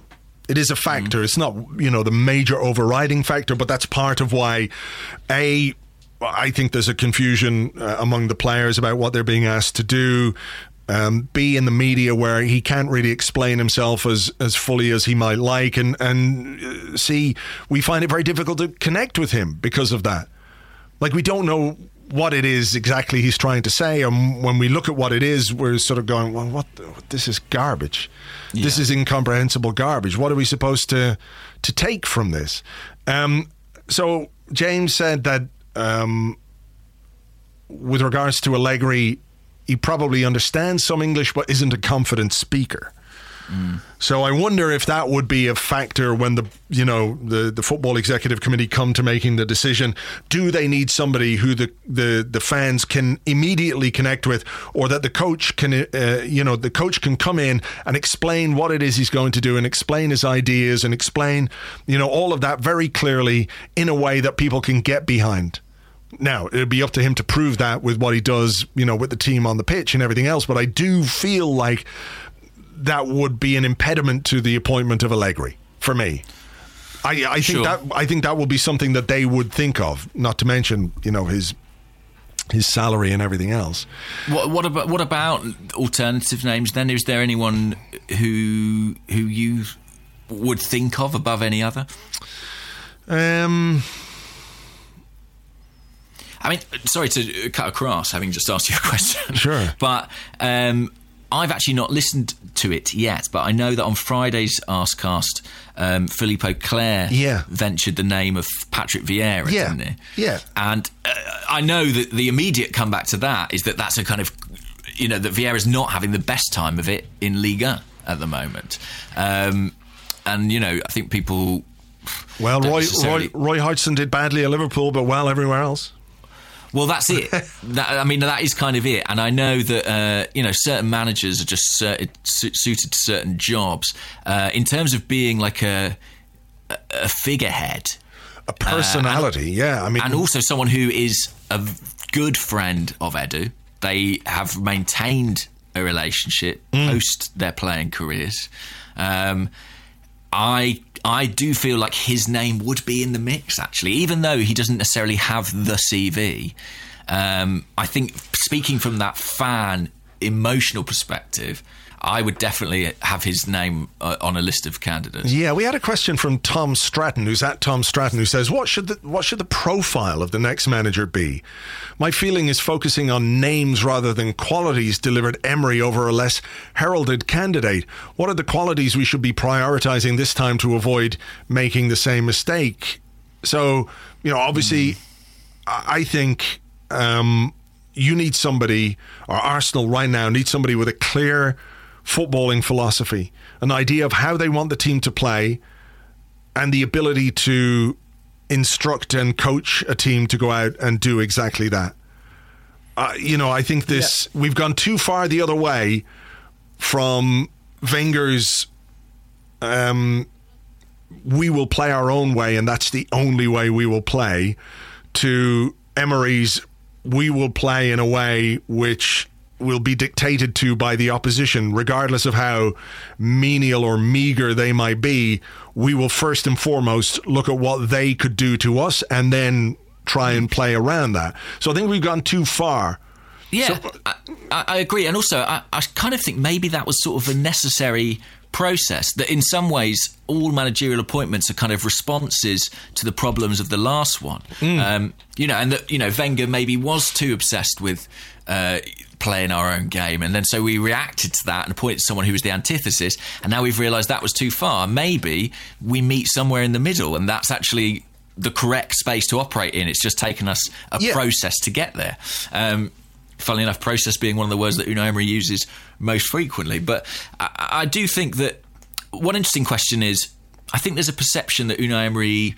I've had a lot of people say, "Oh, he's used to managing smaller clubs, or you know, clubs that aren't as big as Arsenal." Hmm. I don't think that's necessarily correct in that I think that there are big clubs where he might do a good job, where this sort of footballing expectations and identity is different. You know, I, I felt for much of last season, Unai Emery and Maurizio Sarri had the wrong jobs. You know, they were at the wrong clubs, and if they'd swapped, they might have been better received by their fans.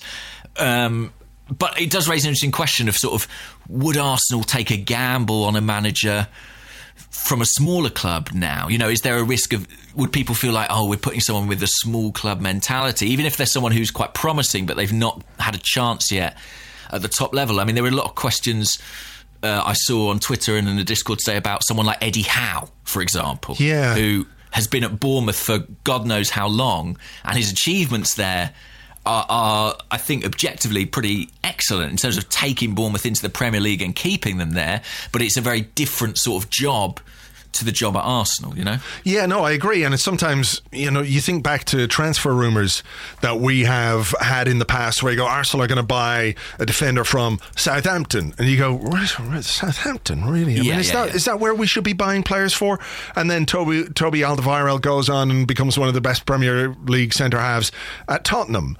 You know, so I wonder if there is sometimes a bit of snobbery in the way that we think about things and, and who the potential candidates are. Uh, you know, uh, it's a vague thing and it's a weird thing and it's it's it's hard to quantify. But but uh, you know, having gone down this Emery rabbit hole and having lost sight of of who we are as a football club in in a in a fairly significant way, I do feel like we need somebody who understands what Arsenal should be and what it should strive to be. Do, do you know what I mean? So Yeah. that's why I think it's interesting. We have Vieira's name out there because you know he was part of the very best Arsenal that most of us have have ever seen in our lives. I, I feel like you know someone like Arteta is being thrown around as a candidate. Um, maybe doesn't have quite the same experience as um, as Vieira in terms of success at Arsenal, but did come into a club that was, uh, you know, really on the brink of um, having the arse fall out of it after that 8-2 and that terrible summer with Fabregas and Nasri and all that kind of stuff and and came in with Mertesacker and, and had a really big impact um, in in both stabilizing the club, helping it achieve top four season after season, winning trophies again after so many years of not winning trophies. So I do think he is an interesting candidate in that regard. Um, and I see people say, well, it's mental to countenance the idea of appointing somebody who's never managed a game. And I get that. On a logical level, I, I get that. Um, but Emery uh, managed lots of games and it didn't work with him. So it's Yeah. just it's just really difficult to say this is the guy we should go for because I think he's going to do blah blah blah. It's gut feeling kind of stuff. It, and and it's and it, there is luck involved, isn't there? Like Yeah. you, you can make a rational choice on I think this guy is the right guy, but sometimes it will work, and I think most of the time it kind of doesn't work. You know, what is a successful managerial stint? I mean, not that many managers are extraordinary successes. They're all trying to get it right, and to a certain extent, you just sort of keep pulling the lever until you get the one who is right. Um, certainly that's the modern football way anyway. I mean, yeah, it will be fascinating to see if and when Arsenal do eventually make a change, what route they go down. I think Arteta's an interesting candidate as well. I, I've said that several times. I do think our sort of capacity to get him depends entirely on what he knows about his future at Manchester City. Um, or what he knows about how Arsenal is being run. yeah.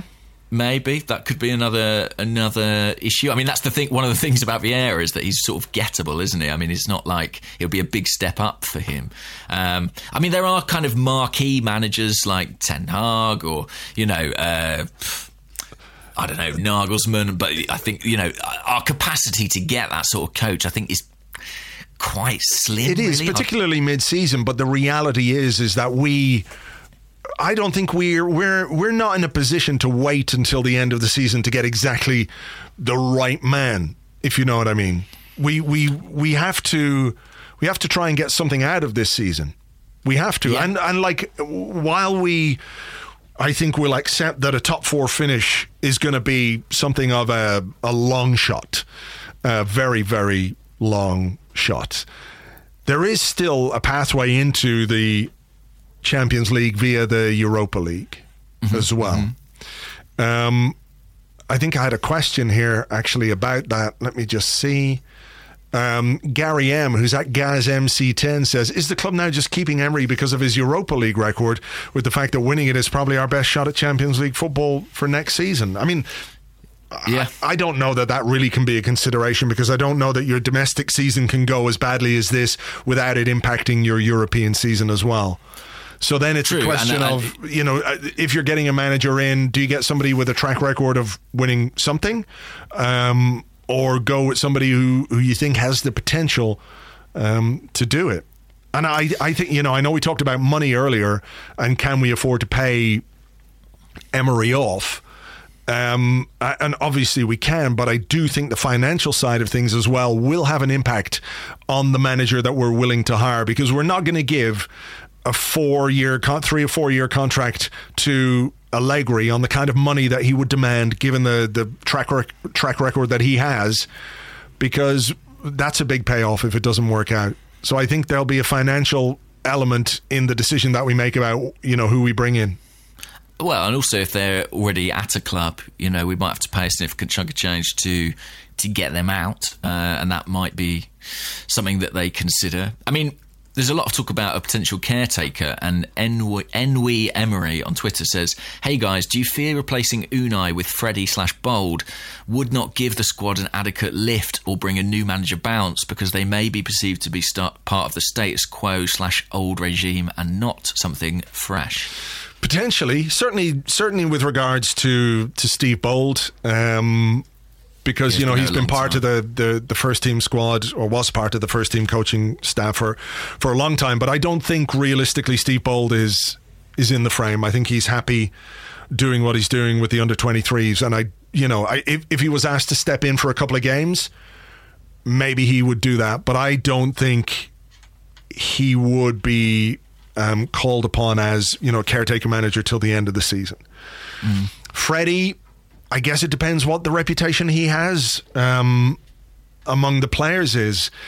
Um, you you probably have a better um, view of this than I do because you're literally inside the stadium, but quite regularly or quite often uh, in recent times, we've seen Freddie on the sidelines giving instructions to players, players coming over to him looking for instructions. Is that something you've noticed? Oh yeah, absolutely. Um, and in fairness, it's not something that's sort of an insurgence against Emery. No, no, no. Emery No. knows about course, uh, and uh, you know is comfortable with. But I think particularly with the younger players. I mean, if if um, if Reiss Nelson or Bukayo Saka is coming on. It's Freddie giving them instructions primarily on the touchline. And I have to say, this weekend it was Freddie jumping up and arguing with the fourth official and getting very involved. I mean, we've seen him get a yellow card this season, haven't we, for his Yeah. For his frustrations. But yeah, he, he's very involved, and in the warm ups, he's very involved. He tends to work with two or three players, and before the game in the dressing room, you know, different coaches will be sort of uh, set up to talk to different players and detail their instructions. So not everything comes through Emery, and people feel there's an individual approach. And Freddie's a really big part of that, and I think he is popular, and I think he is liked. I mean.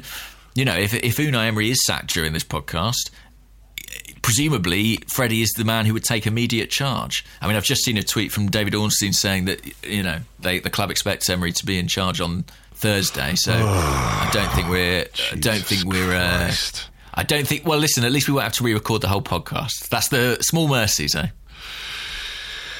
Yeah, yeah, yeah, yeah. Um, The club uh, expect him to be in charge. What does that mean? To be fair, I've paraphrased. That. Yeah, yeah, yeah, yeah, yeah. Check what Okay, he actually said. Uh, David Ornstein. So, um, Emery in charge Thursday as things stand, which, in fairness, can mean something or nothing, can't it? As things stand, yeah. I mean, I, I don't. Do you think he'll be sacked this week? I don't. I don't. Well, I don't, but I still. It fills me with despair. Yeah, yeah, yeah. Sure. I get that. But I don't think it's going to happen. I mean, it is interesting, you know, I think that we won't hear, uh, to borrow their phrase, similar noises from the club to what we heard after the Leicester game. I think they, no, reali- they, they must they'll keep their fucking mouths shut now. Yeah, I think they must realise the degree to which that backfired. Mm. Um, so that will lead to a, a, a degree of uncertainty, I suppose. But you know, I don't know. What were we talking about? Something, something terrible. Something awful, yeah. um, let's have a look. Likes. Blah, blah, blah, blah, blah. Wow. Uh, we haven't talked about the "We care, do you" statement. Did you have any Mm. thoughts on that? Well, maybe it'll prompt a a response. Maybe. Um, I'm not sure though. Um, I mean, look. I think as as people who care very deeply about this football club, um, I'm not talking simply about we care, do you, or anything like that. I just mean as fans. Um, how long can you sit back without saying something when things are going as poorly as they are? Whether they pay any attention to it, uh, I'm I'm not sure. Well, what about this from Roger Barra, who says, What is the best and most productive way for us supporters to show our dissatisfaction uh, and indeed fear of what may happen if nothing changes? Um, It comes up a lot, that. it does, and I feel uncomfortable answering that question because it's not for me to tell anyone how they should support the club, how they should behave, what they should do. You know, you see people talking about, well, you know, fans should get together and boycott and and that kind of stuff. But like, um, I'm in no position to tell anyone to do that. If some of the if some of the the, the groups um, you know, like Red Action or uh, uh, Black Scarf or, or, or you know, groups which are there as representatives of fans want to go down that road. Well, you know, that's that's up to them. But like mm-hmm. me as a guy with a podcast and a website, I can't tell anyone what they should do. Like I can't tell people don't go to the games. You know, you you paid for your tickets. You can you can do what you want. I think we'll see just naturally as this continues, people will make their feelings known by not going to the games. And that is the biggest marker of fan discontent that there will ever be. Like we can moan all day. We can moan all day on social media and we can talk about it on podcasts or videos or whatever it might be. But if Arsenal play a Premier League game in a half full stadium, that tells you the way fans are really, really feeling. I mean, what do you think the attendance is going to be on Thursday? Apparently, the club expects 40,000 there. I I would be shocked if they get that many. I'm just trying to see the lowest attendance uh, at a at a I like this Emirates Stadium. The lowest attendance at the ground is believed to be 25,909 for a match against Bate Borisov in the Europa League on December 7th, 2017. However, the official attendance for the game is recorded as 54,648. Um, I would I be think we'll give that a run for its money. I think it will, won't it? Yeah. I mean, Frankfurt maybe a little bit more of a draw than than Bate Borisov, but I think it's going to be a half-empty stadium. And I know mean- you can dismiss it as Europa League, but you know Yeah. that this brings us back around full circle to to why we need to be in the Champions League. Because if it was a Wednesday night and Arsenal were facing Barcelona or you know one of Europe's other big exciting teams, that would be a full stadium. Of course, and I actually think e- even if the first team were going well in the Premier League and there was a sort of buzz around the club, you know, there were plenty of times when those sorts of games, Carling Cup games, you know, were full, weren't they? Because people wanted to see the next generation and people. Uh, I suppose you know still felt pretty positively about what was going on. I think you're right. Empty seats speak for themselves. I think they, to a certain extent, did for Arsene Wenger. Um, I think the same could happen here. You know, I thought James Benge actually made quite a good point on Twitter where he said it's easy to say fans should boycott, but unless you're paying for those tickets, do you know what I mean? It's sort Yeah. of like it's costing you fifty quid a game to boycott almost. So you know, it's not as straightforward as all that. I can understand people wanting to get some return on their money, but um, I do think that just generally there will be that sort of apathy that will creep in, and that will that will happen against Frankfurt and probably in the in the home game that follows. So. Yeah, uh, uh, some sort of coordinated pro- uh, protest is very difficult to do, isn't it? And Yeah. and people have such split feelings, as I witnessed firsthand uh, on Saturday. So People have such split feelings on what is appropriate within the stadium and what is not. That I sort of, I, I don't really want to get into kind of, you know, condoning that and you know advising people on what they should do. Um, it's an individual thing, unfortunately, and that means it's very difficult to coordinate. But things like the "We Care Do You" statement, I think you know if you feel that that is emblematic of your feelings as a fan, I don't think there's any harm in sharing that and showing that that you know a bit like that petition that very quickly racked up signatures in the summer. It's a way of demonstrating sort of the scale of dissatisfaction quite swiftly. Yeah, yeah. Um, we have a, a question here, a non Emery related question from Cluck the Rotisserie Chicken on the Right. Discord. Um, and he says, We soon have the January transfer window open. And while we potentially have some players leaving, do you think we'll have any incoming players and do we need it? I think this is quite an interesting thing um, to consider because we're basically, what, a month away, just over a month away from the transfer window opening again.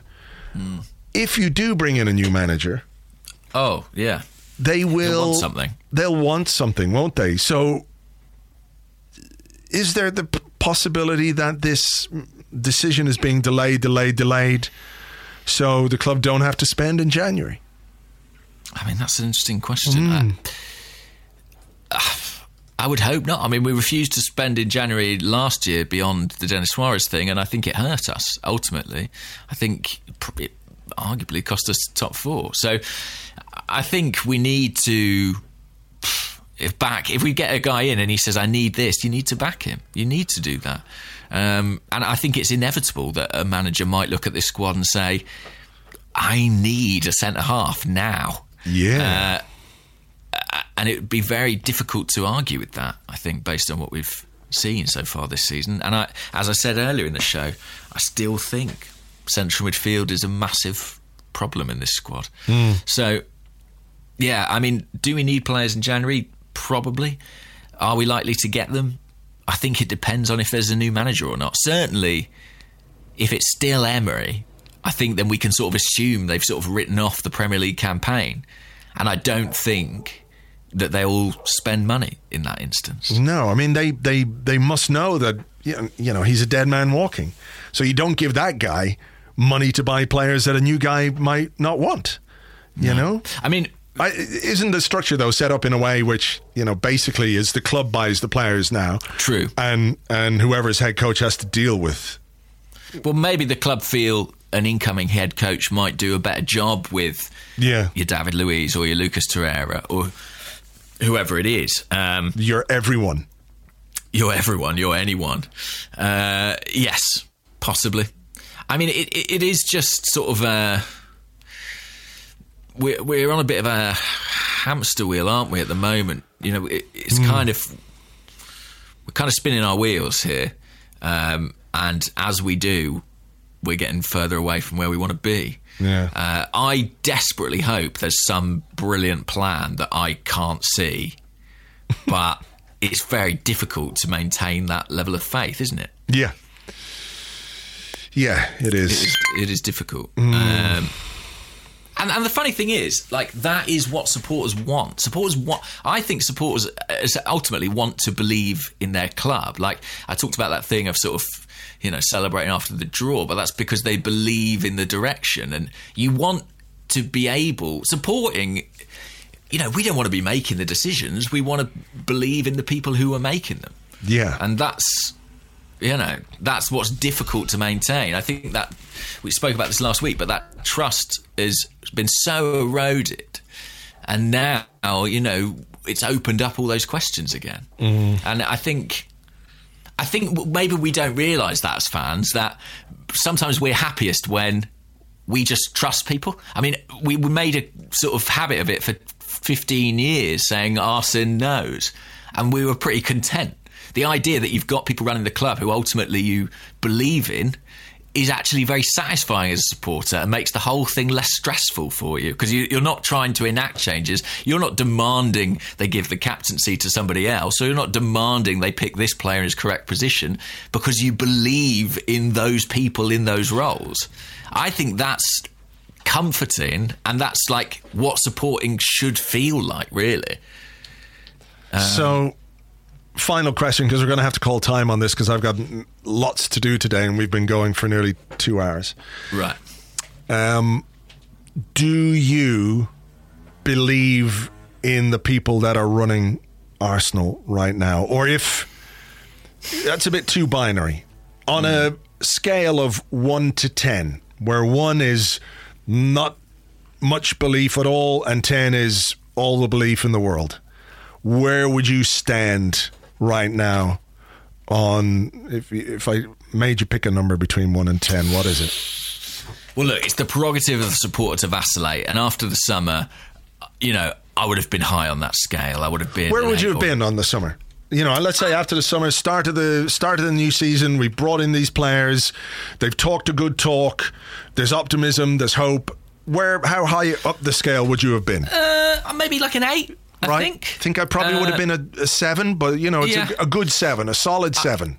I I think I would have been an eight, and I think that was contingent. And I talked and wrote about this a lot on the idea that, you know, even if there were doubts over the manager, I felt like there was signs that there was something in place that made a- change in the head coach sort of easy and something that we could survive quite straightforwardly.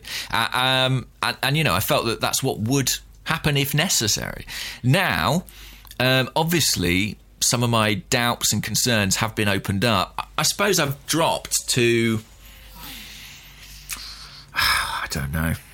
Not as low as some. I'm not sort of like. I'm not in a position where I think, you know, Don Rowell's actually a clown and he doesn't know anything. I'm not in that place. I guess I'm like a a four, maybe. But it's a big drop. It is a big drop. Eight to four. That's like if there was a hit single. They go the other Yeah. way, though, don't they? But Yeah. but I but I you know I'm a fan, and my my emotions mean that things change all the time. Sure. And if, if if they pulled something out of the bag, and I was like, oh, why didn't I see? That's what they were planning this whole time. They just needed to wait for that to happen, for that to happen. You know, I reserve the right to go back up to a seven, and I want to. I really want to because then I feel like I've got a club. Hmm. That I can believe in and support. I mean, what about you? Would you would you put a number on it? Right now I would be three. Hmm. And I was I was thinking about two. I think hmm. it's one thing for your football club to have a manager who isn't doing what you want him to do. I think we can all rationalize that and come to terms with that because that's a, a performance thing. But I think the worst thing for me over the last number of weeks is coming to not a conclusion, but becoming increasingly fearful that the people who are running the football side of Arsenal are just as bad or as performing as badly as as the manager. Like the manager mm. could be terrible, but if you have faith in the people who are making the decisions, then it becomes less stressful. Whereas over the last few weeks, I've become much more disinclined to believe in Raul and and um, the work that he's doing as head of football because, as, as I said earlier, he is presiding over this mess. He is allowing it to continue. So while I want Emery to go, I've got less faith than I did in the people who are going to make the decision to to replace him. If that makes sense. Yeah, I, I completely understand that, and I think you're. I share a lot of those fears as well. The, the my only and listen, we had this conversation earlier in the season about sort of optimism, and ultimately my optimism was ill-founded. But it, it is in my nature as a fan. I I I was positively surprised in the summer, mm. and I. I I could be positively surprised again if what comes out of this somehow makes sense in the way that the summer did. And I, I really hope that's the case. My fear is that any outcome will still have been too slow, too late, and too costly. Yeah. That is my big fear. Um, and yeah, that's that's a worry because yeah, I, you know, yeah, we just we just we just want reasons to feel good and feel positive and for this Yeah. to feel fun.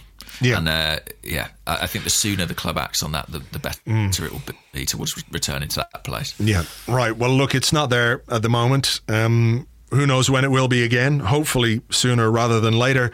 We're going to leave it there because we've been going. We will have another Arsecast Extra for you on Friday because we're playing Thursday night uh, against uh, Frankfurt. Are you going? You'll be one of the seven or eight people there. Uh, I'm not working, so that will be in my hands, I guess, if I go or not. Something to think about, genuinely. I've got Yeah. to find the motivation. I imagine I will be there. Right. um, I invariably am, but yeah. You could do that um, wonderful thing of stretching out across a number of seats and having a, a nice lie down Lie while you watch the game. Yeah, Anyway, absolutely. all right. Well, look, uh, thank you as ever for listening. Sorry we haven't been able to uh, cheer you up. Sorry that during this podcast there hasn't been a revelation from um, from on high that's made most of the podcast redundant. Might might come um, shortly after this, but it doesn't seem like it. We'll uh, we'll catch you on Friday. Thanks for listening. Bye bye.